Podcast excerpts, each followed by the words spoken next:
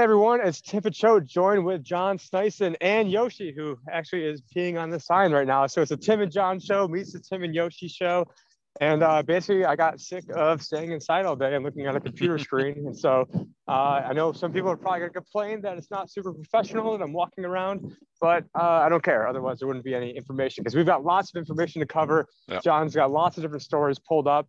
And so, John, what do you think? Uh, what do you think we should talk about first? We've got, you know, commodity prices going up, bond yields going up, uh, cryptos. Well, since the last time we talked, yep. you know, went way up, then went back down, and now, you know, probably hovering around fifty thousand. Yep. But uh, what story do you want to get into first? I, I think um, I think what we should talk about is uh, what has been happening with the ten-year yield, uh, because it seems like as soon as it uh, touched a uh, 1.50 uh, threshold percentage for a 10 year bond, uh, it actually started to like the markets uh, right as we uh, spoke here, it started to open the futures. You know, NASDAQ is down 3.84. If you take a look here right now, well, that changed pretty fast. So now uh, it's showing minus 50, which is interesting.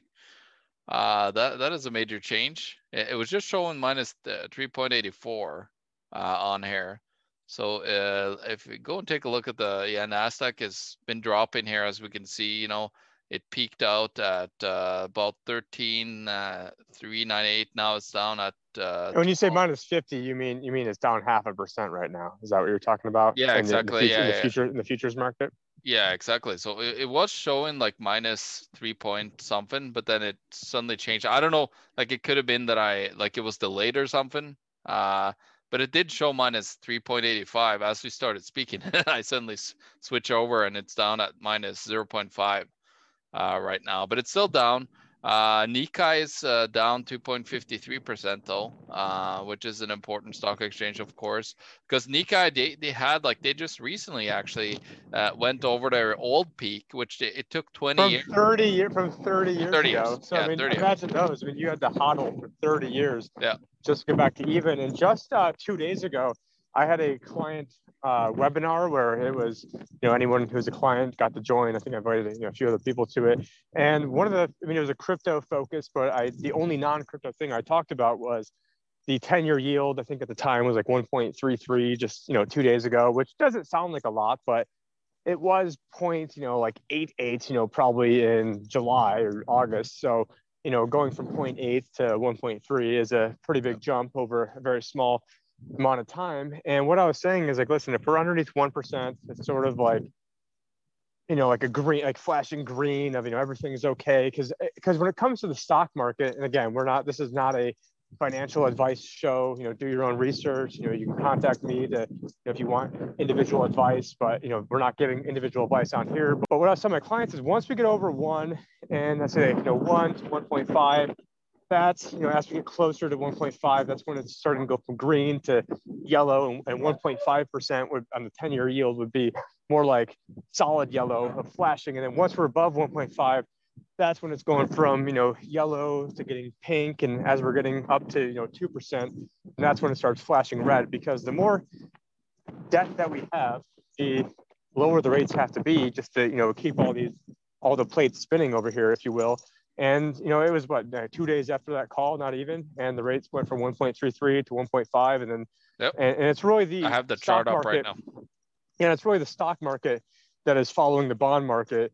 And what I told my clients was, uh, you know, what I expect to happen is that, you know, there's eventually some sort of short-term pain, the markets go down, then the Fed and other central banks and, you know, all the, you know, a-holes in government and use that as the pretext to then launch some other massive round of monetary and fiscal stimulus, which is a fancy word for saying uh, the government's going to, you know, print the, going to spend a bunch of money they don't have, and the Fed's going to print a bunch of money they know that the people can never pay back Yeah.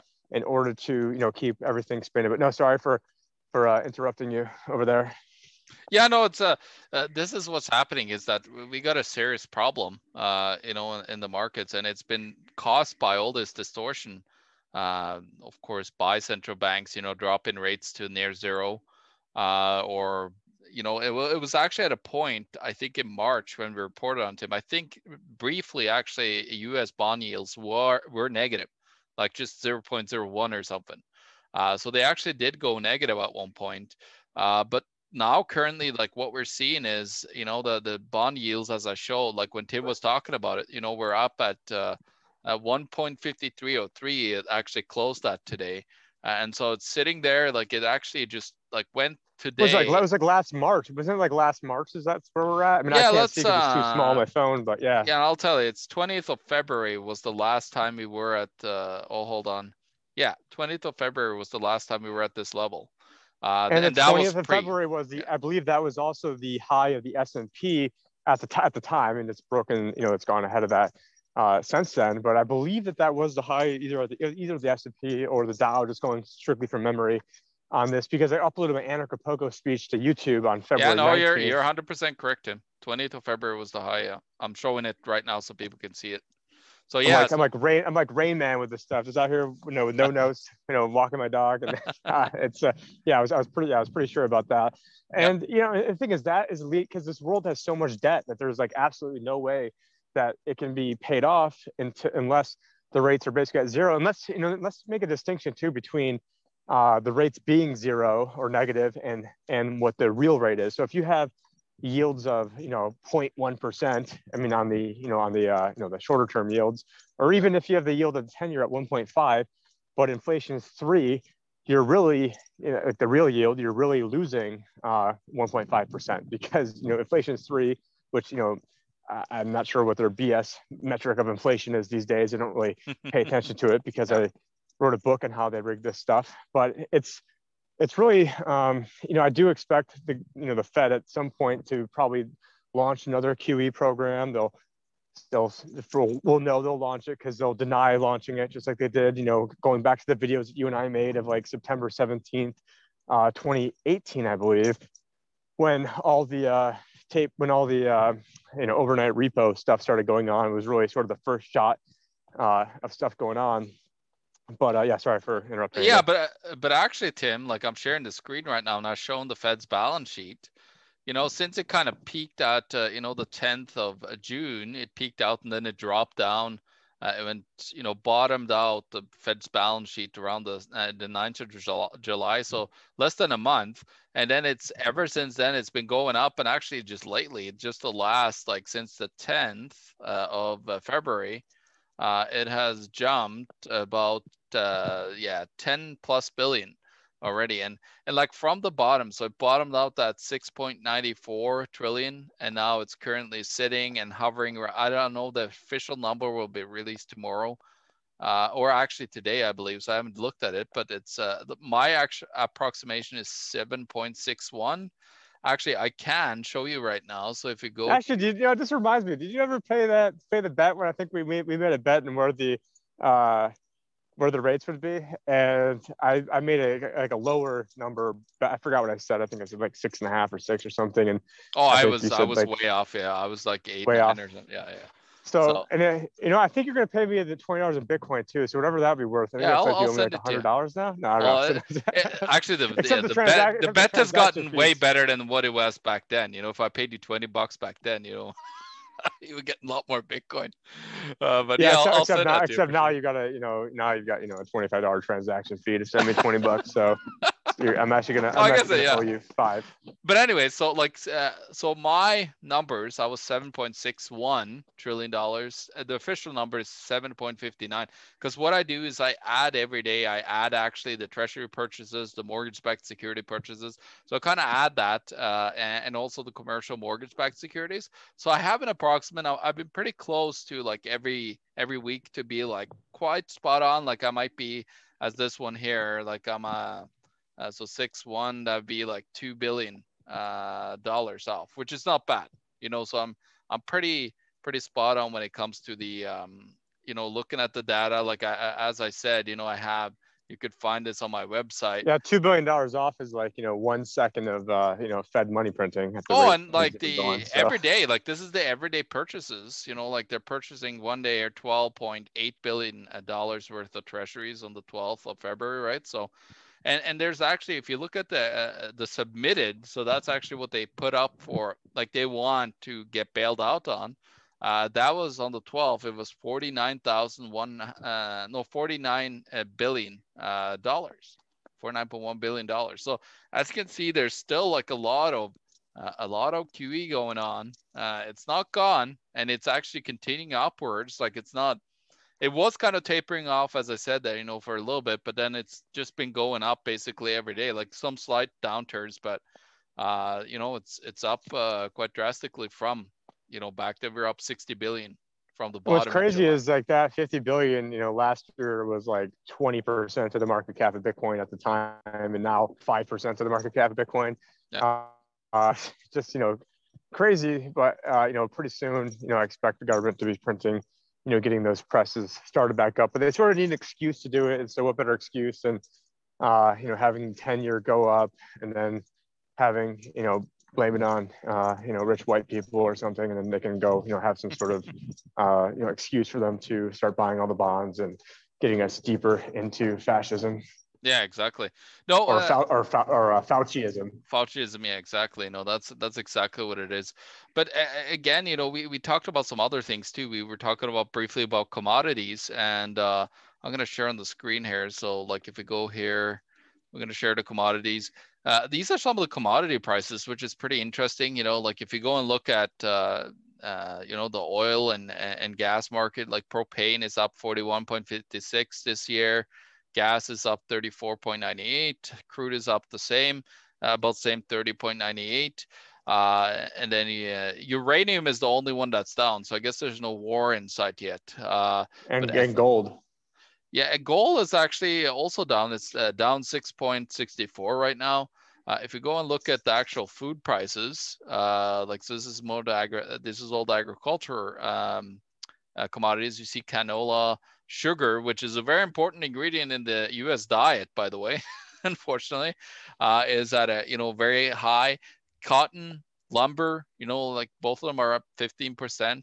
Uh, corn is up about 15%. Wool is up coffee is up over 10 so you can see like a lot of them are starting to go up there's some that are down now, is like, this is this year over year or year to date year to date yeah not year over year so i don't have that data on me. Like if you, actually i could pull it up quickly so we could see. So this is uh what is this? This is year over year. So yeah like if we go here to february yeah you know like it's it's actually drastically up from the bottoms that it had. Well actually it had a top right, right around this time. Um so like basically we're yeah, we're up from like for example, this is sugar is up from 13.79 to uh what is it 17.9 and that is yeah it's actually more even more like a little bit more than what uh, what it shows year to date. So it's definitely like something that's happening. There's a trend there that uh, commodities are you know moving upwards. And um, I don't know, like we, we had the euphoria that's been going on in the stock market. And I think, you know, when, when commodities start going up as well, you know, like copper, you know, I, I do recycle copper for my work and uh, I, I recycle copper and I was shocked that like I haven't looked at the price. And so I put it in and, and suddenly it was like 500 bucks worth of just recycled copper from uh, from the cabling. And, and usually that would be like uh, maybe like 150, 200 dollars. So uh, it definitely is like moving higher up. Like copper, Dr. Copper, you know, is uh, is also a predictor of you know what what's to come usually. Uh, but it has been moving up. Like it, uh, it is actually at you know uh, quite the record. Uh, I think it's it's not an all-time high if I'm right though. Let's see here. We're gonna go to all. Yeah, it's hovering. It's getting close to the all-time highs back in 2010, like the the, the 2010 2011 peaks. Uh, so it's getting. The thing is, like, what uh, what is the Fed going to do when eventually this gets out of control? I mean, there's no, you know, Paul Volcker type uh, Fed president in there to ever raise rates because I mean, there's really just a whole bunch of bad choices at their own behest and their own making that they've oh, gotten themselves into. So I don't really feel. Uh, you know, bad for them. And it's and it's funny. I forgot. I think it was uh, I can't remember if it was Janet Yellen or Jerome Powell, and one of them was like, "Well, I don't know why everybody talks about you know Paul Volcker as being some hero. Oh, you know who it was? It was freaking Paul Krugman. That's who it was. Oh no. I, you know, I got a new phone and decided like, hey, I'll, uh, you know, I was downloading the pod, one of the podcast apps I was using, and it was like, oh, maybe you should listen to like the Ezra Klein show, and that they kept pushing that, and I'm like, you know, what, let me go see what the propaganda is. I'm like, oh, he interviewed Paul Krugman, fantastic, and of course it's sponsored by Facebook. You know, every 10 minutes there's a Facebook ad. You know, so why is Facebook advertising to a New York Times uh, podcaster slash, you know, quote unquote journalist doing this in air quotes here for all the uh, the podcast listeners, but it's because it's a payoff to the New York Times, so that way the New York Times can write puff pieces about Facebook and never show any of the insidious things that they're actually up to uh, and and are behind. But yeah, Paul Krugman was saying, I don't know why everybody holds uh, Paul Volcker to high esteem. Like the real guy that should be held to high esteem is actually Ben Bernanke, because it's not easy to just make the decision to print trillions of dollars and when, destroy the uh, whole economy yeah, that's why I call him Osama Ben Bernanke. Yeah. Uh, and, and it's just. Well, he was. You know, the, I mean, Tim. Tim, sorry to interrupt you, but he was the guy back in 2002. Is it's a, his famous speech, you know, that he had when he wasn't, uh, you know, the uh, uh, governor yet, you know, the Federal Reserve, but he was saying that we need to buy a wider array of assets and he was also saying that, you know, like we might have to look at real estate and stocks as well. Like not saying it directly, but kind of indirectly in that speech.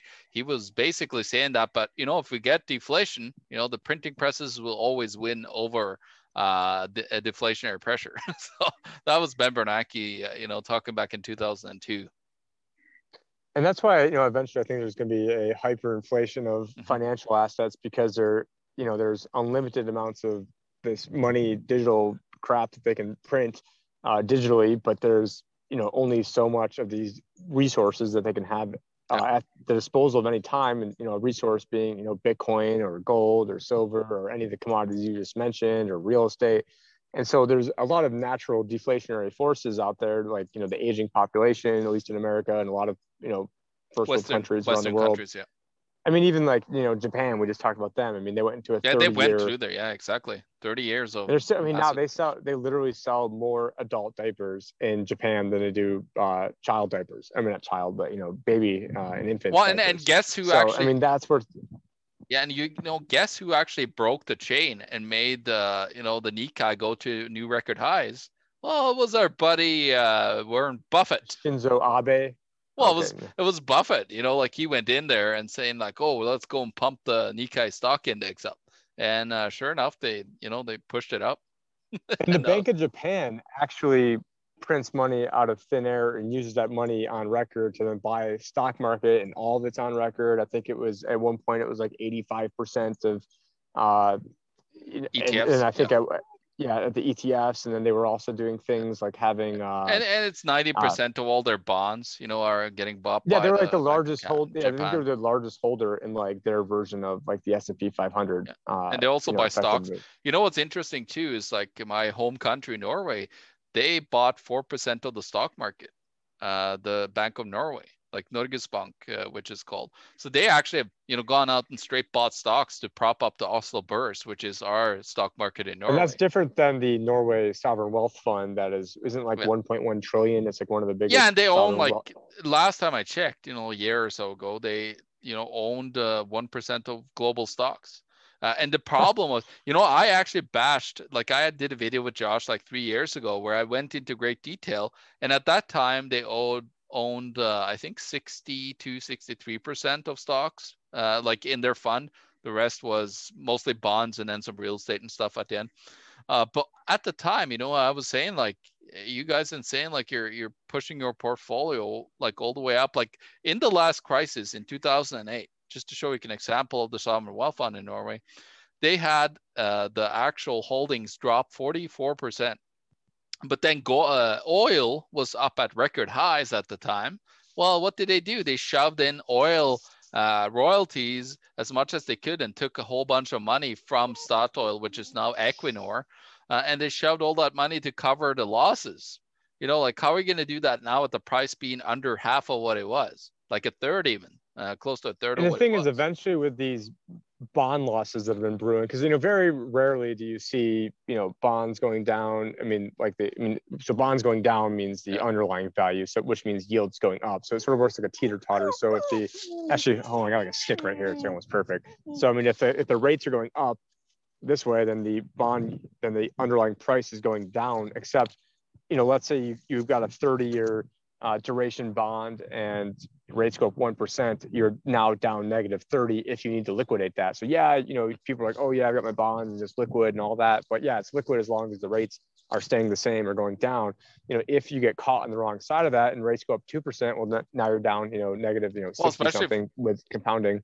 Yeah, and for bond investors now, like think about it, like the the bonds that you invested now, they're near zero. A lot of them, you know, like they're one two percent at the most that people have been investing in. So how you know like and and what you've seen is the hockey sticking of what's called the yield curve which is basically all the yields right like you're seeing the the higher end of them like the 7 the 10 20 and 30 year they're all the way up like was the 30 year is at like 2.20 something right now i believe uh and um like th- that is not sustainable you know for the markets for uh in, you know the uh the bond yields to be that high yeah it's 2.27 right now no, two thirty. Yeah, and I've got some short, you know, I've got some like short-term bonds, like basically like cash proxies of like you know one to three months type thing, because it's just yeah. better than getting zero in, in cash. But you know, for anyone that has you know a ten-year bond, fifteen-year bond, twenty-year bond, and think that you're being safe, uh, you're not. I mean, it's it's probably. I mean, in my opinion, it is actually riskier than being in something like Bitcoin because you know Bitcoin's going up mm-hmm. and down and on like a you know probably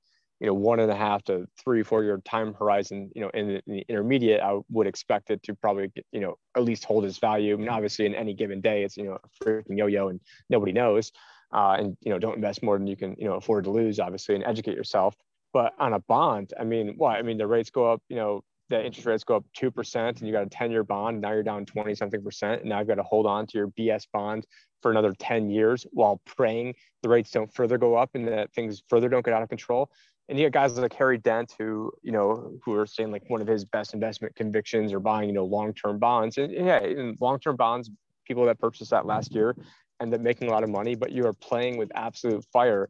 And I mean, the amount of bond exposure my clients have is, you know, I think it's like, you know, basically like a rounding error of maybe something just got rolled over and we, you know, it's just like it's an infinitesimally small, uh, small number. And and I think that anyone that's in like your traditional 60% stock, 40% bond type portfolio is going to get wiped out. And there actually is some research to suggest that even if you are a 60 40 type investor, which probably is about 0% of the people listening to us right now, or hopefully yeah. 0%. And if you're not, go to my website and schedule a time to come talk with me. But, uh, and, and actually, I mean, not to even say this, but I mean, there's very few, I think, slots left in March. Uh, you know, just apps. Well, yeah, I mean, we're not even in March yet, but yeah, it's been going gangbusters over here.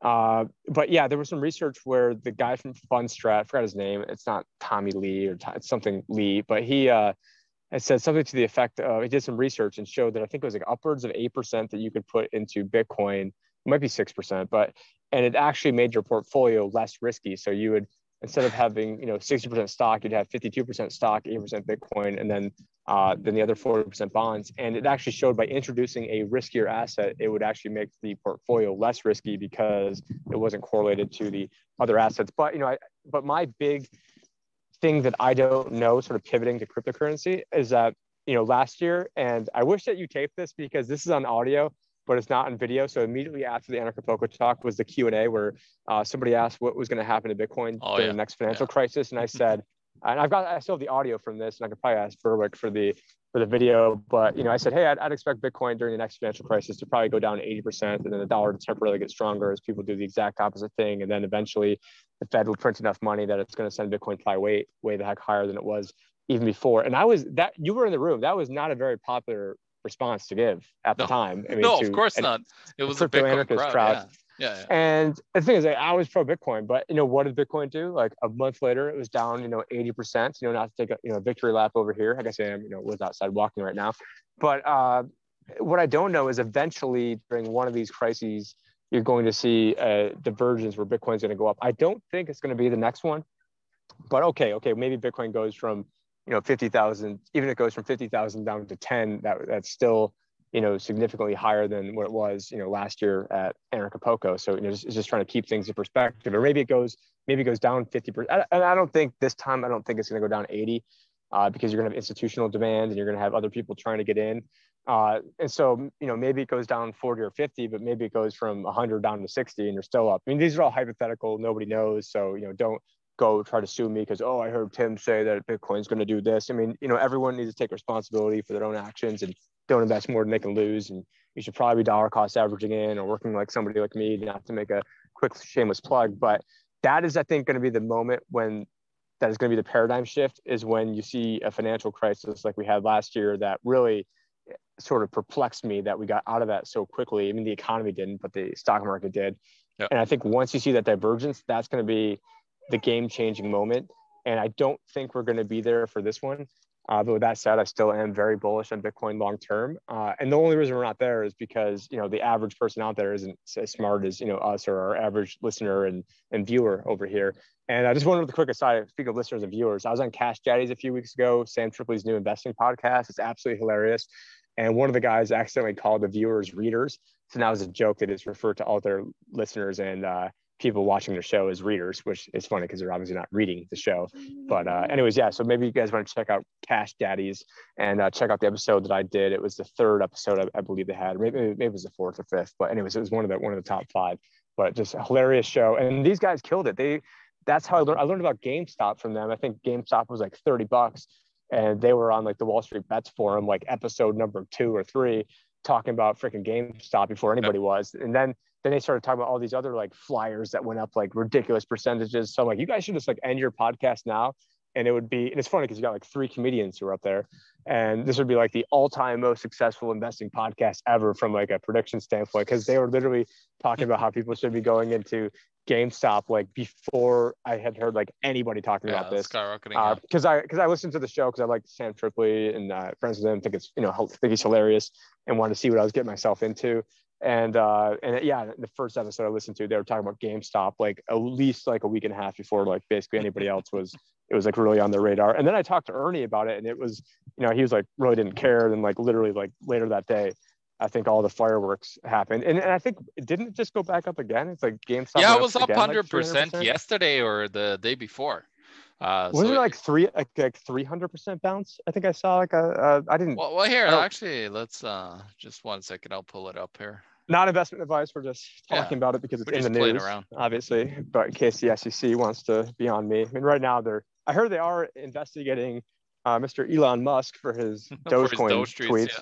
I saw that. Yeah uh yeah no it's interesting it's uh like the the whole game uh GameStop to buy yeah it's up at 111 uh, oh, right now 62 sitting at uh and uh let's see here if we can uh like it's up 2.82 percent today uh but as Insane. you can see let's uh hold on there i'm just gonna pull the is Melvin Capital still short? I mean, I don't, I don't know, and I don't know how we'd find this out, you know, quickly. I fly, thought they but... were liquidated. Didn't they have to liquidate, or their bet like well, I mean, I mean, who knows what happened? I mean, who knows what happened with, you know, when the trading was halted, and if they, and if they bought, you know, more shorts or were able to buy puts, or they had their friends at Citadel do something. I mean, who, I mean, I, I don't know. I'm just, you know, speculating. Yeah, so what, what that... was the like? What was the peak of GameStop shares? Like, wasn't it like 400? Was not it like 400?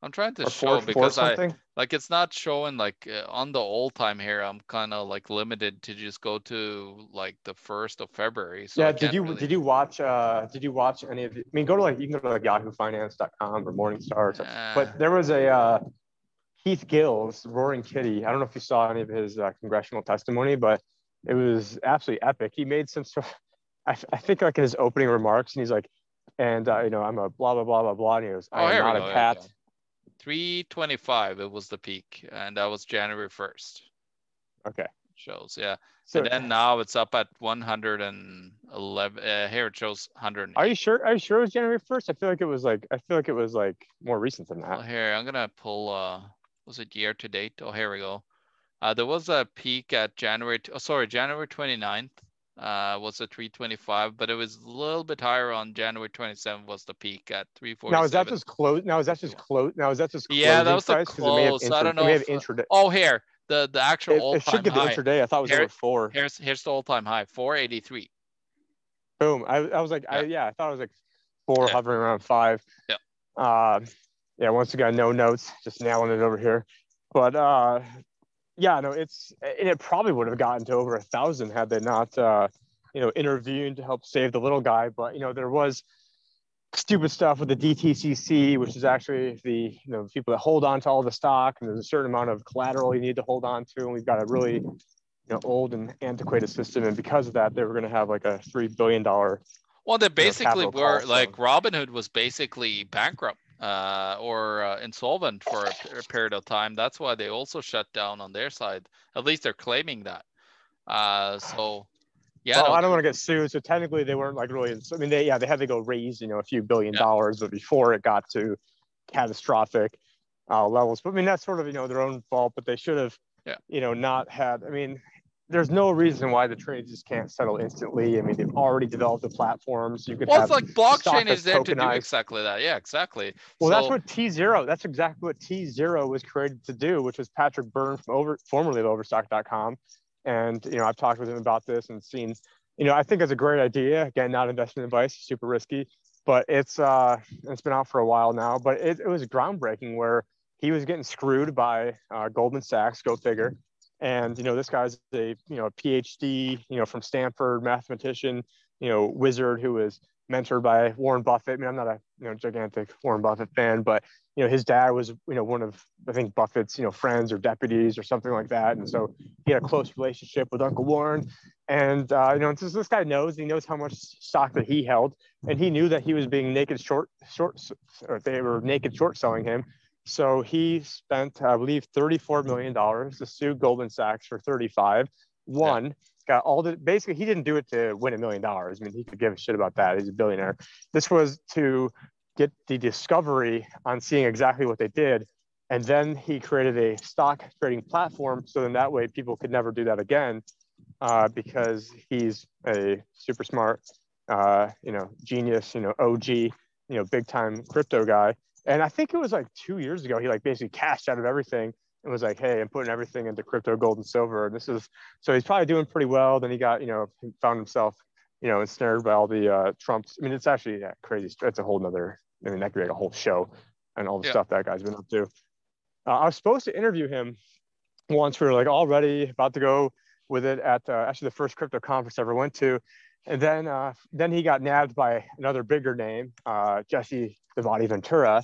Wanted to interview him for RT. So I'm like, all right, well, obviously, you know, my show that, you know, 10 people listen to on Facebook is not more important than uh, Jesse Ventura. So, so, so he did say he owed me one. So uh, yeah, well, should get him on. Reach out to him. It'd yeah, be interesting no, be awesome. now, especially with the whole debacle with, uh, you know, uh, what was that lady again in the NRA, all that stuff. Like where actually he, he's claiming that he's a secret agent for well, it was like the Russian who was, uh, uh, you know, he, he, there was some sort of like task with having a relationship. I mean, yeah, I mean, who wants to get? Yeah. Well, and then, okay, and then so, what was what was the other thing that he just recently came out with? He just like uh, had a massive thing that he kind of broke. Yeah, his uh, website's called uh, Deep Capture, and uh, I mean, we didn't plan out this show, but we definitely weren't planning on talking about any of this stuff. But yeah, I believe his website's called Deep Capture, or I'm not sure if it's .com or .net, but you guys can just go search engine that Patrick Byrne, and yeah. he's got a lot. I mean, just a fascinating guy with uh, you know really. I mean, he's got his hands in freaking everything, and I know some people got differing opinions of him, but you know, yeah. but what he's doing specifically for you know something like you know what Robinhood was up to. I mean, that basically the, the thing is, it's like we don't need to reinvent the wheel to come up with these solutions. Like like there's geniuses out there who already have the freaking solutions that are already developed, well, that are yeah. already out there but they and don't want to use it because then they can't go and they can't front run everybody. They can't make it short sell oh, everybody and they can't yeah. screw them in, in the two days that transactions take to settle. And, uh, and so Wall Street doesn't want to implement that. And maybe they want to have their own little system that they somehow are able to, you know, grift off of uh, instead of using Patrick's. But so that's why, you know, from an investment angle, it's, you know, it's tricky, you know, doing something like T0 because yeah you know you're going up against the man and you're going up against you know someone trying to take down the man and the man's not going to be you know super happy about that so and it's just you know not not very many people know about it either and yeah. i think the boston stock exchange was uh, trial running it, or maybe one of the Canadian ones, but or some some smaller ones. Well, I know that in somebody... Canada they were talking about the TSX running on that project Jasper, right? Basically Ripple blockchain. Uh, they were talking about that, but then they threw it to the wayside. Uh, they got rid of uh, you know the whole project. Uh, but they were talking about it like back when we did the uh, you know a thing on Project Jasper. You know the first actually like uh, uh, you know uh, blockchain cashless uh, you know um, uh, project at Bank of Canada and and it was also um, uh, Project Juniper, which uh, was actually I think that still is under works in at the Monetary Authority of Singapore, which is their central bank, and that is the Quorum blockchain from J.P. Morgan. So they have their own blockchain that they implemented everywhere, of course. Well, everyone that loves Ripple, I mean, the Ripple Army, I'm not sure how many of them are listening to us, probably none, but uh, that was always like my biggest thing of like, listen, like you think the bankers are going to use Ripple? No, they're going to go create their own. Like it's like yeah. a lot of this stuff is open source. They'll find some geek, you know, you know, buy him a hooker, give him some blow, you know, here's a few hundred thousand dollars. Then they'll just go and have some kid with Skittles, you know, coding, and then they'll go just go create their own. Like they're not going to use Ripple. I mean, it's just absolutely ridiculous to think that, you know, these banks who have, you know, billions and trillions of dollars at their disposal are going to start, you know, buying into the Ripple corporation that has, you know, half the tokens that they lock up for themselves. And that was one of the, I mean, I've been saying that for like over four years. So, uh, yeah, and, and with pre-mine, forum, any pre-mined, you know, like tokens are trash to me. Uh, it's even like worse than that. It's like they, they, they came up with the whole you know shebang all at once whatever it was like a hundred billion just got created in their genesis block you know unlike bitcoin which I, I forgot how much bitcoin came out and i think the first block may have been like a hundred. Yeah. And now it's like 6.25 i believe every every 10 minutes. Uh, but yeah i mean do you want to i guess we start good time to pivot towards bitcoin. Yeah. i mean when's the last show we even did? I mean it was probably probably like three weeks ago or two weeks ago. Yeah, it's least, a while so. back, and we, we were like we didn't really do a sh- we haven't done a show for ourselves for a while actually, and uh, but but so we, we, we probably, do a so, show. So yeah. yeah, so recap, we've blown through. 40,000 and 50,000 because yeah. we probably, I mean, what was it? Probably 35,000 last time we did a show. Who knows? Yeah, I think it was I pretty close. Like I think it was even lower. I think it was like uh, you know didn't even hit 30 maybe uh, last time we did a show together. Uh, and you know it's, it's pretty crazy, but you know, uh, let's actually, I, I open up here. So what I want to do is we want to show people like why, why, why is, you know, why is it moving up so fast? You know, everybody think it's retail investors, you know, that are 100% like driving this, uh, which is quite far from the fact. Actually, there's a lot of, lot of, uh, you know, Wall Street. There's uh, uh, corporations like Tesla and others that you know are doing. I heard someone say there was eight thousand people on Michael Saylor's. Uh, yeah. Oh yeah. Uh, yeah. I, I, maybe it was you. Maybe it was you that told me that. Yeah, because I, I listened to his. Uh, he was doing his YouTube. He has a little YouTube channel actually, where he, uh, very interesting stuff that he talks about, which uh, very philosophical stuff about Bitcoin. Uh, but anyways, he he was doing his uh, you know institutional summit, and he thought that he was going to have two thousand you know institutions on there, but eight thousand. So basically, four times more than he thought he would have.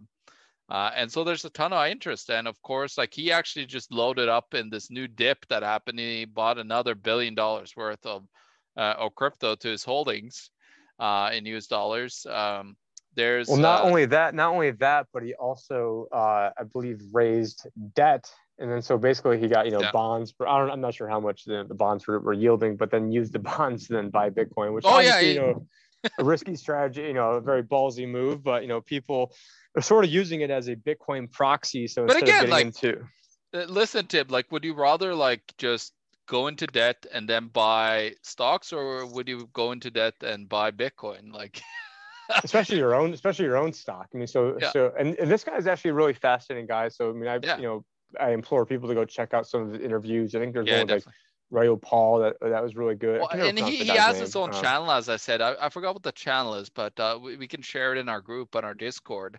Um, we have time. Uh, but he had some very interesting uh, views on the future and how you know it's uh, uh Bitcoin is basically going to bring decentralization of decentralization of energy because he he believes and uh, and another guy that he interviewed they believe that you know you could take Bitcoin and move it anywhere uh, you want and then create an energy source there uh, basically attached to it that can mine bitcoin and be like for the local you know uh, whatever people in the middle of nowhere you know they could actually highly benefit from it. So there's a lot of that like uh, there's uh here you know the the um, what is it stock price at japan's top brokerage riding high thanks to bitcoin boom um, and we got BNY Mellon said that they will hire Fireblocks, which is one of the guys that actually Raoul Paul uh, started uh, his um, Real Vision crypto uh, side with. He's he had those guys on, and they actually work with him. Uh, but it's yeah, it's called Fireblocks. So they're doing like custody services uh, for Bitcoin for BN, uh, BNY Mellon, which is actually like this is pretty huge because that's the oldest bank. the oldest bank, yeah. Yeah.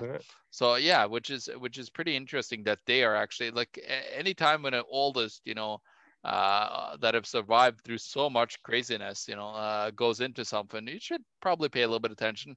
Well, of unless, every- unless you, especially you should pay attention when the oldest investment bank in America was actually Alex Brown, who then got bought by Deutsche Bank, who they were the ones who bought the put options on 9/11, uh, not 9/11, but on uh, on American Airlines right before 9/11, and then their former uh, director was Buzzy Krongard, who had stepped down six months prior and was the acting director of the CIA. When that, just a you know quick aside, I, we're mm-hmm. planning on talking about that either, but we're talking about the oldest bank, and so yeah, uh, exactly, yeah, yeah. But and then yeah, no one got any trouble for that. I mean, just a must be a coincidence that there was like probably a, a ten standard deviation type event where you know, they just bought a massive amount of put options for no reason right before, you know, the planes hit power. Oh, so but, you know, I'm just, was, conspiracy theorists. A lot of it. Yeah. And, you know, like it's funny, you listen to guys like, uh, what's his name? Uh, James Rickards there, you know, that are talking about that because he's gone into great detail on that. He said, like, well, it was just like people trading on rumors that they heard and then it just spreads like wildfire. So it was nothing really sinister behind it, of course.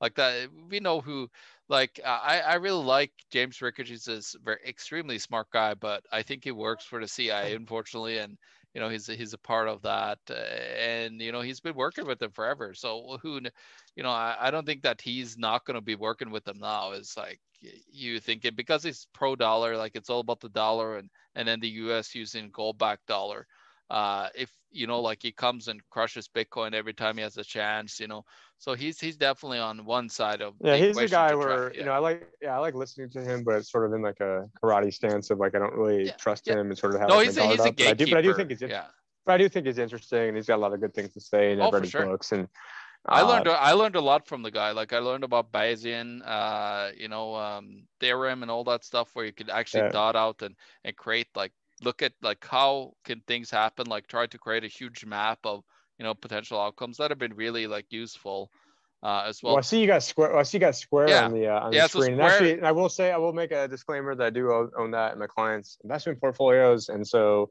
uh, not make a recommendation on it. I just yeah. you know sort of think, okay, well, it's like a nice convenient on ramp. But actually, I think Coinbase today filed their IPO paperwork, and it's going to be like yeah, hundred. Uh, I, actually, I do have uh, I do have that somewhere here. Uh, Dubai businessman buys Bitcoin. Bitcoin futures. So what type of P what type of PE ratio would that be? Because I think the revenue was about a billion. Uh, which obviously revenue. oh, here, yeah. The... So that's a that's Yoshi. a pretty good PE ratio there. Yeah. So it's a hundred billion. Uh, they're valued at uh at their you know initial public offering. So that's that's pretty huge you know, for um uh, for them as well. You know, a lot That's like things... bigger than like like Facebook and bigger than like yeah. even like when it came out, not not now, and probably probably bigger than even Uber and Airbnb and those ones too. And yeah, uh, yeah it's too bad it didn't happen a few years ago because I've been uh, you know I was listening to see what it ends up being being priced at, but you know it's just such a an easy on ramp for people because people don't want to do things the right way. They don't want to hold their private keys. They don't want to put it on a hardware wallet. They just want to go, boom, click a button, it's there. And something like Square makes it easy. Coinbase makes it easy. Uh, PayPal, you should definitely not be buying your Bitcoin in PayPal because you're not actually even you're not even like buying Bitcoin. You're buying something that's a proxy of the price of Bitcoin because you can't actually move it off exchange, I believe. And I think you also can't even like I don't even think you can even send it on their own internal network to other people. I think you can basically just oh, which is totally insane. What? Keep, oh, what's interesting here we, while we're talking about it i gotta find it here uh, i have a bunch of like there was so much oh yeah here uh, mastercard you know announces that they actually are yeah. gonna seem to support that you actually could do a direct payment uh, with bitcoin uh, through their system as well uh, and of course, they've been working with uh, you know cryptocurrency exchanges to do multiple cards, both Visa and Mastercard, of course. So there's no surprise that they have to adopt here because there's a huge adoption in crypto. So they have to you know uh, get on, and it's it seems yeah. like it's uh, like Bitcoin is starting to become like a black hole for fiat, basically. Uh, currently, and that's what I kind of see. Does that see that? Don't tell Bill Gates that. I mean, I saw him, you know, criticizing it the other day, saying, "Oh, oh. Well, if you're as rich, well, rich I, Elon Musk, then maybe you can do it. But because he's sophisticated and he's got money to lose. Yeah, here's the article right here. Steer clear of Bitcoin mania unless you're super rich, says Bill Gates. So he's probably holding some, you know, uh, to make sure that you little peasant, you know, you'd be stupid to buy something that you actually made 400% over the last, you know, uh, little while here over the past year. So yeah, you idiot peasant. How, how would you dare? How would you dare to you know actually uh, be able to front run Wall Street, which is basically yeah. if you're in, in, Bitcoin, a lot of other, mostly Bitcoin, of course. Uh, but if you are in that, there, you know, you're front running, uh, you know, the Wall Street boys right now. Like when, whenever get the uh, did the peasants get that chance? Very few times. So, well, I uh, guess we did like last month with Robinhood, and they had to shut that down with you know GameStop. Yeah, but they actually shut you down. Not, they can't not, shut. Yes. They can't shut Bitcoin down. So like you can't just you can't just close you know Bitcoin. It's like yeah, there's not going to be any Bitcoin trade uh, transactions happening. You can't can't do that. So yeah, no, they're uh, they're they're in some serious trouble with Bitcoin because can't really control it. You know, there's there's been attempts of taking control uh, over it many times, but it's it seems like it's really resilient, and and it's because of decentralization. Yeah, I think uh, Yellen came out recently too and said something to the effect of, you know, you know, people shouldn't be buying Bitcoin, and it's you know it's not stable and it's risky. And Lagarde said the same thing, and yeah, I mean, all these people who you know couldn't manage their way out of a paper bag, you know, are now trying to tell people, "If there you go." Yeah. Bitcoin's rise should make regulators ask if the Fed's policies have a head in it. And of course, you know, they'll probably call us, you know, QE conspiracists like they did last year and well, and the year before that about well, yeah, it's imply like, there's any well, the best correlation. Re- yeah, and here it says the best reason uh, to focus on Bitcoin's rise is uh, what it tells us about the risks that may be bubbling up amid Federal Reserve commitment to zero reserve, uh, zero interest policies. It's like, oh, a little surprise, like people will, you know, like go and leverage. And, you know, like that's what I, I, my belief and a lot of other people was the crash that happened now was it was shaking out a lot of people. Uh, you know, there was a lot of people that, you know, were over leveraged in the crypto markets. And maybe you could also search the term. I, I, believe, I think I saw a headline the other day where the term, uh, search term stock market bubble was at like an all-time high for people like proactively searching out like googling the term stock yeah. market bubble was like like uh, extremely insane high like off the charts i don't know if you'd have to like google trends or something or if maybe just type in people googling well stock like market. Care, stock market yeah it's like a ton of like big news uh news are uh, you know news uh for you know um uh articles out there you know just talking about it so yeah no of course there, there's a lot of it happening right now. Uh, of course, you know one thing, Tim, that I wanted to talk about. We're still going to talk. This is a crypto thing as well. Uh, I'm just trying to find the article here if I can look for it because there was a coordinated attack on Bitcoin, saying it was very volatile. It was a bad asset, you know, for volatility and, and a bad, uh, you know, wealth preservation. And you know that happened right before the crash itself, which is interesting, Tim. Um, and and it wasn't just like Yellen; it was central bankers all across the world. You know, like you have uh, the chief of uh, you know Bank of Korea came out and said the same thing. You know, expects volatility, intrinsic value is problematic. You know, he says that right before, like this was on February 23rd. Uh, so like they, they all, they all came out and you know like warned about these things right as you know it happened suddenly right after and at Kraken um, the uh, the cryptocurrency exchange. Wait, I just need to, I just need, I just need to interrupt real quickly because the dude that uh, jumped Josh Sigurdson and or got us jumped is actually right behind me right now, and I see his truck right there. Uh oh. So he's in the he's in the hot tub. That's because they've got like multiple different pool areas. Uh, and the guy, the he actually, that was the guy that attacked. He's right. You know, he's right. Yeah, the guy, the crazy uh, guy that's named after a Civil War general is like less than 100 yards behind me right now, so will not be. But yeah, mm. he actually took the Punisher logo off of his truck now to try to oh, hide really? himself. Because I think he got, yeah, so actually he doesn't have it on there anymore. Oh, and yeah. one of my other neighbors said that he got creeped out by them. But yeah, yeah, people are like, oh, you guys are so gay for going to a hot tub. I'm like, well, first off, it's a really nice like pool resort area, and I've got you know multiple, and usually there's literally like nobody there, especially well, I mean, it's beautiful out. I don't know why there's nobody here, but I mean, it's getting a little chilly now because the sun's going down.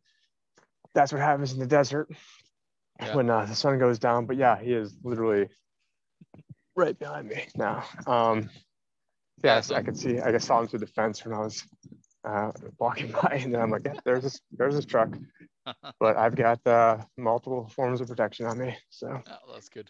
Because I was actually thinking about stopping in there and then like putting it down there and, and doing the uh, podcast from from in there, but luckily there's another. I another. guess it's not happening right now. There's another pool area that's Okay. about 150 yards in front of me. So Oh, okay. the beauty of Arizona that I literally can walk from one end to the, you know, I can walk Yeah, for no like two kidding. minutes and go. Well, and actually, and this is actually a smaller one too. There's actually a much nicer one that's, uh, you know, another five minute walk in the other direction. Awesome. Uh, Also- yeah, sorry to interrupt. Yeah, just not every. Yeah, Yeah, no worries. just- But uh, yeah, you know, craziness with Tim and Josh. What uh, what happened there? I was totally insane. I guess you guys have seen it. You know, the video that they made right after it happened. It's like, holy crap! You know, like it's uh, this is insane. But here, like, let me show you something. This is interesting, Tim, because this was uh, on Kraken Exchange. There was a flash crash in very many cur- cryptocurrencies, and Polkadot was one of them. You know, uh, it was down on the day when they took a picture. So some of our friends actually shared this on our uh, uh, on our channel on our Discord. Uh, but it was up at you know like 30 something, you know 30, yeah, around 30, and then it dropped suddenly down to 22 and came straight back up again. Uh, and, and that is like, yeah, you're looking at probably like a 20% or or, or more drop. You know, like you're looking at uh, here. This is uh, Cardano. You know, they were down at probably uh, around 0.90 something, dropped down to 0.62 and came straight back up to 0.90 or something. Uh, uh, within you know minutes and seconds. Um, there was other ones that weren't so you know huge drop, but there were you know VeChain, Litecoin had similar you know big uh, drop that took a little bit longer, uh, and also yeah, this, these are just like other tokens uh, that are traded that, they showed us. Well, I see your, problem- your headlines. Your headline shows Elon Musk lost 15 billion in a single day from his own tweet, and I Yeah. think that was, I think that was a CYA, which means cover your ass move Yeah. because, uh, or a maybe he wanted to go buy in more at a lower level and Oh, manipulate it yeah. that way. But I mean, who knows? Allegedly, and so I think that he, his some of his advisors or lawyers are probably like, hey, you know, what you're tweeting out, you know, could probably be construed as some sort of manipulation, but technically it's not even a stock, so it's not a security. Yeah. So I, uh, I mean, who knows? I mean, he's already, you know, sort of run roughshod over the over them before, so I don't actually know, you know, what's if anything would actually, you know, come about from that. But uh, yeah, I mean, I think it was a complete CYA move, and you know, who cares? You know, in the span of, you know, one day, you know, if the Bitcoin goes down for, you know, I mean, it was still week over week, it was still up slightly. So you know, putting things into context of the, you know, great crash that's going on, uh, Well, here, you know, Tim, over here. you know, since we're talking about Bitcoin, uh, you know, let's let's take a look at different currencies and their gains versus Bitcoin. Well, here's an interesting one. Okay, so the US dollar is up, you know, 427% uh, over the whole year. Um, but if you look at an interesting one, look at Argentina, where there's currency issues right now, massive problems again. You know, the, their Sierra defaulter, they had like six hyperinflations or something, and close to eight deflation, uh, devaluation events. But look at Argentina. Uh, In Argentina, the the Bitcoin price is up 677.70 percent. Why why is that? Well, it's because people need to use it, you know, because they don't want to use the local currency. Uh, same and you know if you go and look at the Brazilian real here, uh, 566 percent. But otherwise, it's pretty you know like uh, stable around certain point. But they were the biggest point you know points of gains, and and they're you know troubling troubling uh, countries. You know they have problems with their currency. Even even the ruble is you know over 500 percent versus you know some countries that are lower. Like on the low end, you have the Australian dollar, know, which has kind of been like strengthening a bit. Um, you know, Do you have uh, do you have that on screen that you could show the Oh, viewers? sorry. Yeah, sorry. Actually, I'll uh, my fault here. I'll pull it right back up here. Oh, because I mean, Uh, knowing knowing you yeah. and knowing us, I mean, you could have been doing it off the top of your head too. So, No, it's like yeah. and where is that? That's uh, and that's that's on trading economics. Yeah, so you can actually see the yeah. US. Yeah, this is the price here. You know the the current price for forty-seven thousand. Uh, it's laying out right now, Bitcoin. Uh, but as you can see Oh, it's a here, very yeah, it's a very cool chart. I mean, I, Yeah, I- I really like it too, because I it- imagine. yeah, because it kind of tells a tale. Uh, this is actually live too, which is pretty cool. Like you see live updates. But what is cool though is that you actually see the the big gains are in the places where they actually have you know distrust in fiat currency, uh, and, and it's more utilized. You know, look at what happened in Nigeria. I think if traded, you know, Bitcoin traded at seventy two thousand uh, dollars a Bitcoin in Nigeria uh, because of you know their their central bank basically banned uh, you know transactions in Bitcoin. And uh, it, it was very interesting tim. You know they came out and and then suddenly uh, they had you know uh, nigeria suddenly was uh, you know the, the price was uh, i think it was like a premium of 20% or something almost uh, of the actual bitcoin price because now the banks and everybody stopped you know the fiat to um, fiat to bitcoin transactions right so like what they did was that they actually you know um, came and you know it comes with a premium when it's hard to get by. Yeah, when all the uh, Nigerian prince money rise up. I mean, who's what uh, what you got to remember with Nigeria, Tim, is that they're very similar to Canada, where I live now, and Norway, uh, because they're big oil country. They're one of our biggest oil producers in the world. The oil prices are down, so it's been heavy inflation there. Uh, Norway and Canada seen heavy inflation as well. Uh, and Nigeria more so than uh, than the two others, of course. Uh, and, and, you've seen that, like you've seen uh, some serious serious problems there in uh, in Nigeria, Tim. And of course, it you know bodes well for Bitcoin because Bitcoin price goes up. Everybody's continuing to use it. You know, like it's in Zimbabwe in 2008 when they had hyperinflation. They came after and said that oh, it's punishable by death if you trade or use gold or silver as currency as money. Uh, well, mm-hmm. everybody used it and it didn't work because the the currency just died and died and died. Because like think about it, like why would you uh, accept and use a currency that is constantly falling in value? So it goes to the point like it's that vicious cycle when you get that distrust, that trust connect from a currency, you get a full collapse you know, in, in the actual value, because what it needs to happen is the government needs to just print atrocious amounts of currency to cover whatever tax losses and everything they have to everybody, right, Tim? It's uh, uh, it, it's just like you know when you when, when you go and look at like today, you know, there's a lot of people that are drawing similarities right now between you know 1930s and today because velocity was in Weimar Republic. So they're looking at the velocity super low, so that's how much money you know are uh, moving hands around the world. Uh, and uh, if you go and look at the velocity right now, Tim, it's it's very interesting. I'm gonna pull it up here so people can see it. Um, you know, the velocity in uh, in the United States, here it is. You know, the M2 monitor velocity. So take a look. You know, like it, it just took a plunge. You know, from quarter four 2019, QE kind of started right. So um, basically you know everybody moved their money uh like there was qe so like they bail out the banks they take all their trash assets put it on uh, and then the banks get fresh uh, you know reserves but that gets stuck on the federal reserve uh, accounts that the banks have. So it hasn't moved into the economy. And as you can see here you know like all the stimulus and everything that happened you know the little bit of reopening we had in quarter three of 2020, you can see barely made a difference and it's trending down again, you know, in quarter four. So we haven't gotten, like, we probably need to wait another two, uh, one or two months, I think, before we get the next number. But as you can see, it's at record lows. It's, you know, as low as it almost have been in history. And, and it's not changing. You know, uh, one other interesting thing, Tim, is that uh, the, um, uh, what was it? The, uh, uh Federal Reserve changed uh, a measure on their M1 money stock measure. Uh, they actually added something here, as you can see. I don't know if I want to read all this, but um, they actually added uh, something and changed their M1. Uh, you know how they measure the money. As Ernie, as Ernie would say, uh, skip to the end. No. Yeah.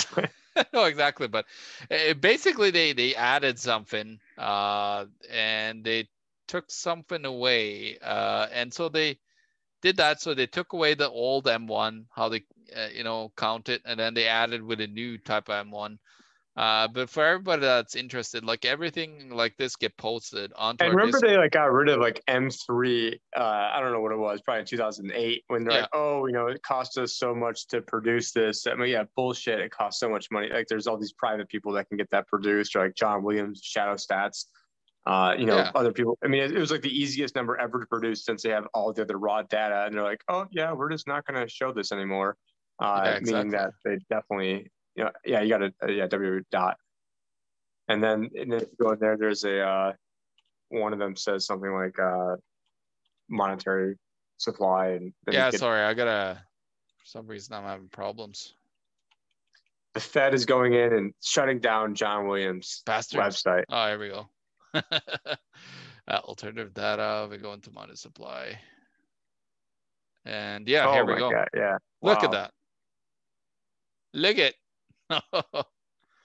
you know, look at the It's even, increase. mean, it's even hard to like, you know, it's it's hard to like wow us on anything, and then it's like, you know, wow, that's. I mean, for the for the listeners out there, what we're looking at is a chart from ShadowStats.com where it shows the annual U.S. money supply growth, and it shows last year, what was it? The M2 was uh, seventy percent, like basically off the charts.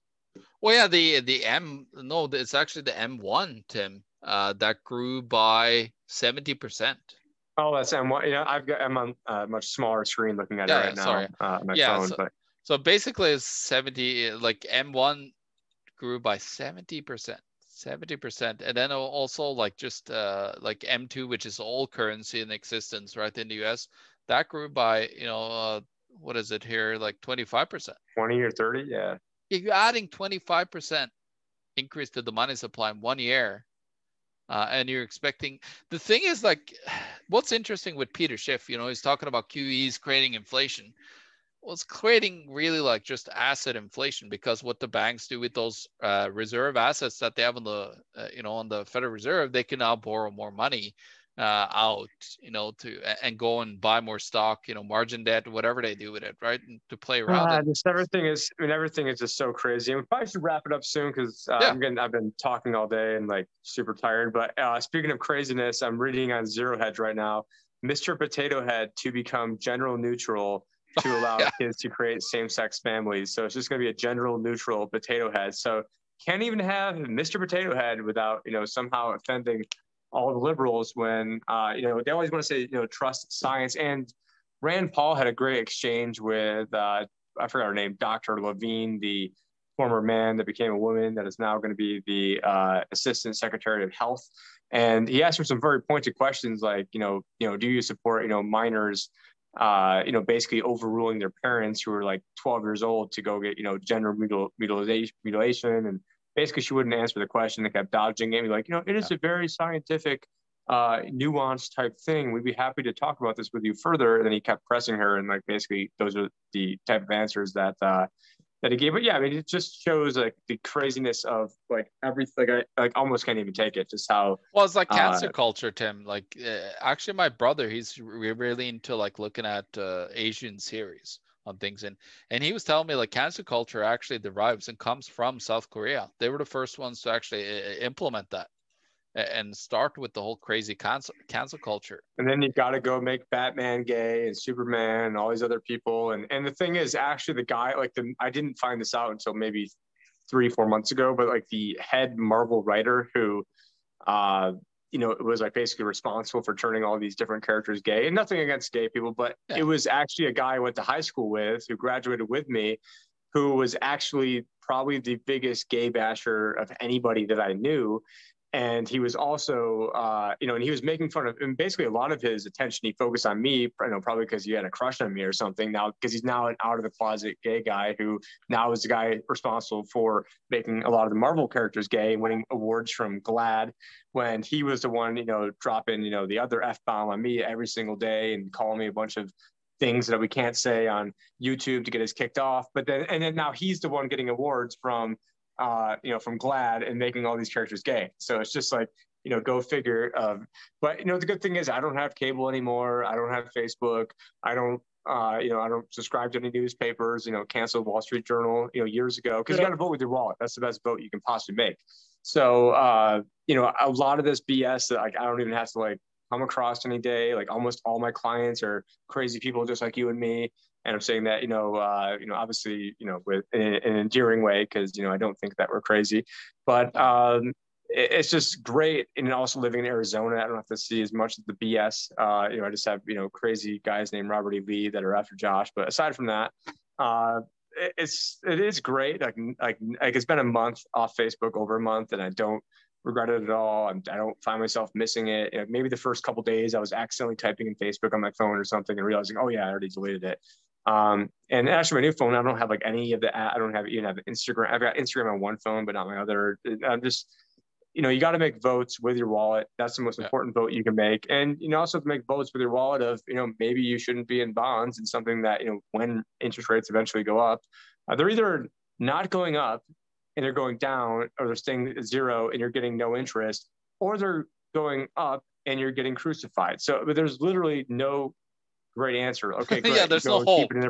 How about that? There's no hope for bonds. I know? forgot who said it. May, it may have been either uh, Peter Schiff or Rickards or one of these guys who said, or maybe Harry Dent, I think it's Peter Schiff, that said basically you're picking up pennies in front of the steamroller. So, you know, I give people credit when people have come up with other other sayings, not trying to take people's, you know, thunder. Uh, whereas there's, you know, other people that you and I have worked with in the past, and I'm not talking about Josh Sigurdson, uh, who, uh, you know, try to make these different claims that, that, they read on different headlines and try to, you know, foist it on as their own. And, uh, yeah. you know, uh, again, I'm not talking about Josh uh, talking about another person that we've done lots of videos with. But you know, but in anyways, it's just everything is just backwards right now, uh, and I think that all this backwardness is long term for me. Long term bullish on Bitcoin. Long term bullish on you know a lot of these commodities. And when well, I'm trying to, you know, who else is bullish on Bitcoin? Uh, we've totally forgot that because it's a week or so old. Is uh, Jeffrey Gundlach said that you know Bitcoin uh, it's looking like Bitcoin is going to be replacing gold as a store. You know what? Like two or three days ago, when when we, or maybe even a week ago, when you wanted to do this, I think the main thing I wanted to talk about was yeah. Jeffrey it's funny that we almost ended this without even talking about that. And that was he's probably one of the most well-respected bond managers in the world. He's yeah. known as now the bond king. It was Bill Gross, now it's him. And and the funny thing is, he thinks bonds are bad investments, and he runs like almost more bonds than anybody. And and and so and then he also said that I believe it was something, if you want to pull this up, it was something like, you know, Bitcoin is a better version of gold than gold or something to that effect. And oh, so yeah, no, that's was, what it said. Yeah, and talking about the dollar losing reserve, and he talking about the dollar losing reserve status at some point too. Yeah. So, I mean, he's dropping major bombs. I mean, this guy is the guy who, uh, you know, he runs DoubleLine investments or something, DoubleLine something. I used to have clients that were invested into his fund, like at my last firm that I was at like five years ago. So, uh, but yeah, one of the very few investment more mainline guys that I actually uh, you know pay attention to. Yeah, Jeffrey Gundlach says Bitcoin may be a better bet than gold, but I think yeah. somewhere in there basically says it's basically it's a better version of gold than gold or some, something like that. But yeah, it doesn't uh, can't really see it in this one. I think this is just like uh, uh, somebody took an article. DoubleLine Capital. Okay, I said DoubleLine Investments. I knew it was yeah. something like that. Yeah, so DoubleLine Capital. And uh, and he's one of the. I mean, I don't really follow him, but like when I every time I stumble across something that he says, it's like a lot of times something that I'm thinking. Or remember, like a year or two ago, listening to one of his interviews, and I was like, oh my god, it sounds like everything I was saying like eight months ago. Like that, he almost took like word for word. Uh, I mean, obviously he's not you know paying attention to me, but uh, you know he's a smart dude, and uh, and when you've got a guy that run that probably knows more about bonds than just about anybody, saying that you know bonds are bad investments uh, you know what does it tell you? And he's yeah very smart dude and i definitely respect him. He's probably one of the only mainline uh, non you know crypto anarchist you know crazy people like us that i actually you know do respect what he says so, so here's a thought before we quit uh, like end this whole thing tim um what do you think about like negative int- like us you know go like they got to cut interest rates again they go into negative on the short yield uh, and then they try to do yield curve control. So they're trying to come after.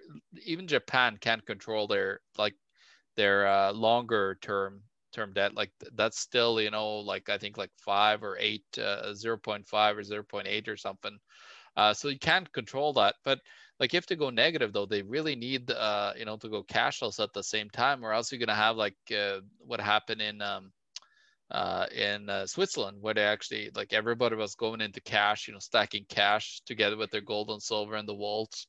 Uh, or you could have like if we do go cashless, you could have something happen like what happened in Ecuador, where from 2014, you know, they launched their first digital currency. It never got adopted and it failed. Like it was like, well, we can't use this because nobody wants to use it, and it failed in 2018. The first ever. Is that, the, is that the Petro or is that? No, no. Else? This is an Ecuadorian uh, central bank digital currency, Tim, and it actually failed. CBDC, like, PayPal is coming out and saying they want to be the CBDC wallet of choice. I mean, they're they're going to get everybody cashless. Yeah. Uh, so then, and then that way they can pull the rug out, and then along with that, take guns. And so, uh, you know, that's where things are going. It's going towards more technocracy, more authoritarianism, and more of the boot on everybody's, you know, basically neck is, you know, pretty much where we're going. And I think with the Biden regime, they're, you know, basically fast tracking it. Not that, you know, basically, you know, Trump was, you know, basically fast tracking everything too. It's just people were all caught up in this, you know, queue of hey, someone's going to save us and he's doing all these bad things because of 4D chess and we're smarter than, smarter than you because there's good things that are really going to happen. And, you know, if, if nothing else, uh, hopefully he's exposed how corrupt the whole system is, but all too little too late and things that you and I, many of our listeners and viewers have known about for years, but it is, uh, it is frustrating, but I'm getting, uh, you know, super tired after yeah, me too. working all like crazy the past, uh, well, the past, you know, forever. But anyways, uh, I'm uh, probably to try to, you know, relax a little bit and maybe not run into uh, any Civil War generals who are after me. And if you guys don't know what I'm talking about, you can go on uh, World Alternative Media's BitChute channel and watch the video that Josh and I did where we, uh, you know, detail that. Or I think it's also in the last video on my channel as well, uh, where I was doing a walk and talk with Yoshi, where I went over this also. But anyways, uh, you know, wish me luck, and uh, I'll talk to you guys later. It's been a great, you know, swap cast of Tim and Yoshi mixed with Tim and John and uh, yeah, I just had to get outside before you know the sun went down to uh, you know get some vitamin D and make sure that I yeah. you know I am in. I'm not sure. I don't think I'm in the coronavirus capital of the world anymore. Uh, so I think we've relinquished. I don't know who is, but you know, we've been, we yeah, but now we're not here either. Like they're they're, but they're still keeping the red regulations in. So like they're still like crazy, you know, stuff for people. oh, I did stuff. see a video where a Canadian guy, I think I saw on Instagram. Oh yeah, here. Guy, like, you know, like since since we have it all, okay, let's just do it. Like just oh for, you actually have that up so I, I, don't have the video but this is the you know welcome to canadian tire you know like it's uh, not not walmart uh what would be the equivalent in in, in the us but anyway it's like he, like he went in there, tire and, yeah. yeah. he didn't he didn't wear a mask and, and that's what happens. And actually no there was a guy there was a guy who flew into the country who didn't have a mask on who then like who then was like live streaming it and saying like a boss yeah. like hey listen i'm not going to go do this and like then yelling at everybody be like listen you don't have to do this. It's charter oh, rights and, of section this of section that of and, and then he's by like, the way look at look at the deaths the 747 deaths right now for the covid vaccine in the us uh, I'm just trying to actually find that because I posted it a little bit earlier here. And even that, I'm sure, is way underreported. As you know, I doubt they put Hank Aaron in there, and I doubt they put Larry King in there, and I doubt people know the actual protocols of what you need to do to. Or it could be like counted. this guy instead. You know, like, hey, I took the Moderna RNA vaccine. Woo!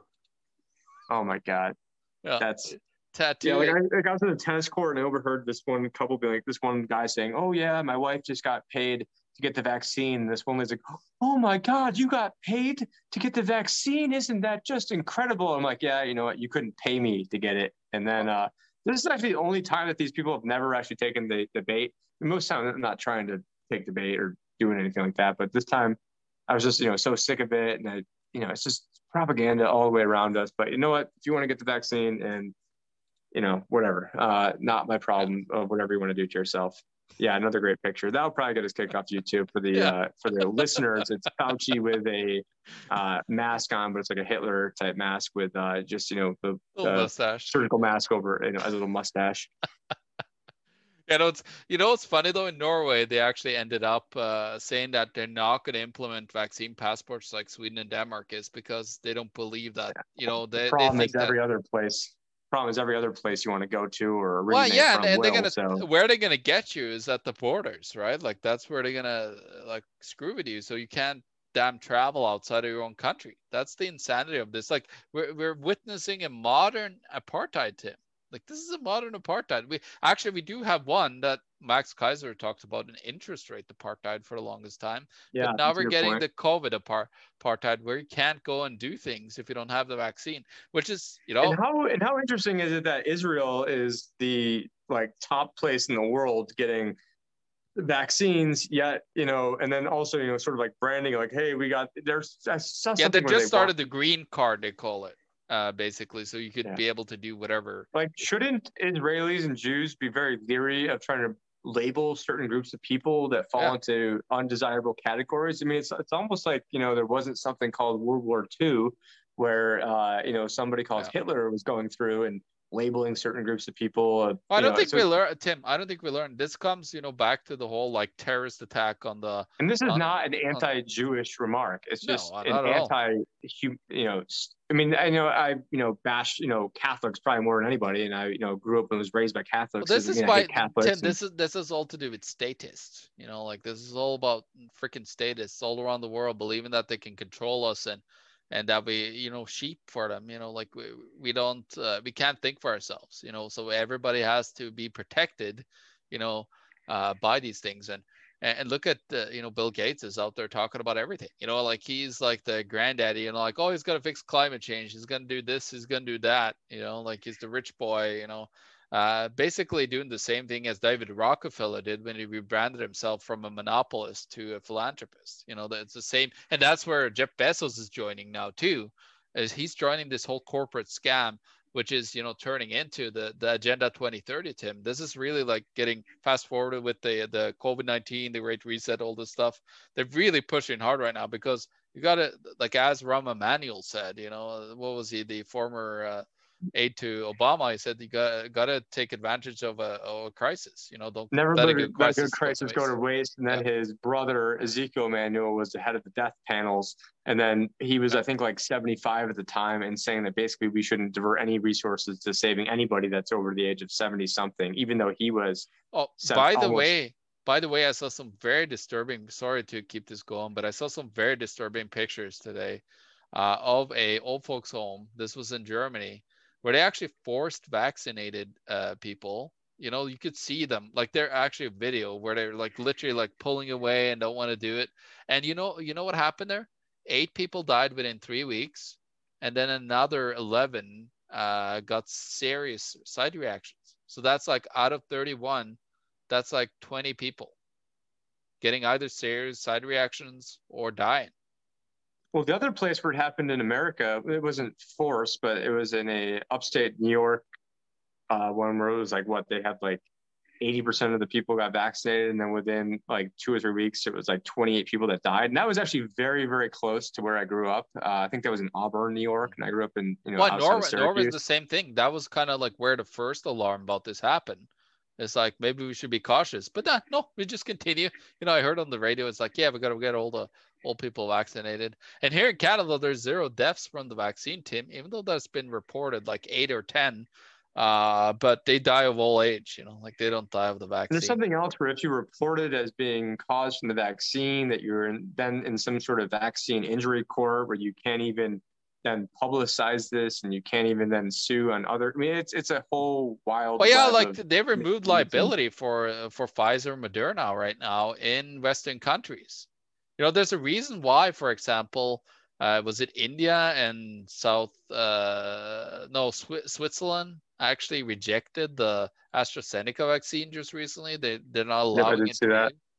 Yeah, uh, so there there's a lot of it coming out, and uh, and they're just going to keep on pushing this uh, whole agenda. But I think it's really losing a lot of steam, and that's why they have the second string. You know, the the mutations coming out, which happens to a virus anyways. Uh, and you know the AstraZeneca vaccine, they said that it was 10% effective against the. the and now they're Africa. saying like, oh, there's this devil strain. Oh, but now they're gonna, uh, yeah, but also they're gonna use and another mutant strain in New York City and yeah. another, yeah. Oh, and and and they're they're saying that oh, we're just gonna create booster shots. Make more, you know, cash, cash. You know, like. So today I had to drop my kids off at school. My ex uh, wife works at their school, and so she wasn't answering her phone, and so I had to then waltz into school without a mask, with none of my kids wearing a mask, and then without even like didn't even have like their backpacks because my ex had their backpacks, and so like the people at the front office like, wait, like you don't have a mask, your kids don't have a mask. I'm like, you don't I'm like you don't even have a mask on you. I'm like, no, I don't. And I don't have them for the kids either because I've never made them wear one, and I would definitely not want them to wear one. And they don't have a backpack, and they don't have like so. It's like so it's just like, but they're just like, all right, fine. Like they, so now like I've gotten to the point where I'm able to drop my kids off at school while being able to walk in there without a mask, uh, like the only one. And so once we hit March 15th, that would be eight months without even touching a mask but probably going to break that streak because I need to go. I want to fly to see my grandparents. Uh, you know, they got the vaccine, so who knows how much time we're going to have to see them because I couldn't yeah. convince them not to well, get the vaccine. What people don't understand, we're still in, you know, the uh, early stages of this, like uh, the human trials. Like people don't get that that we're actually in human trials. The I think I forgot which one it is, but the Moderna and the Pfizer vaccine, uh, they're still in trials until late 2022 and early 2023.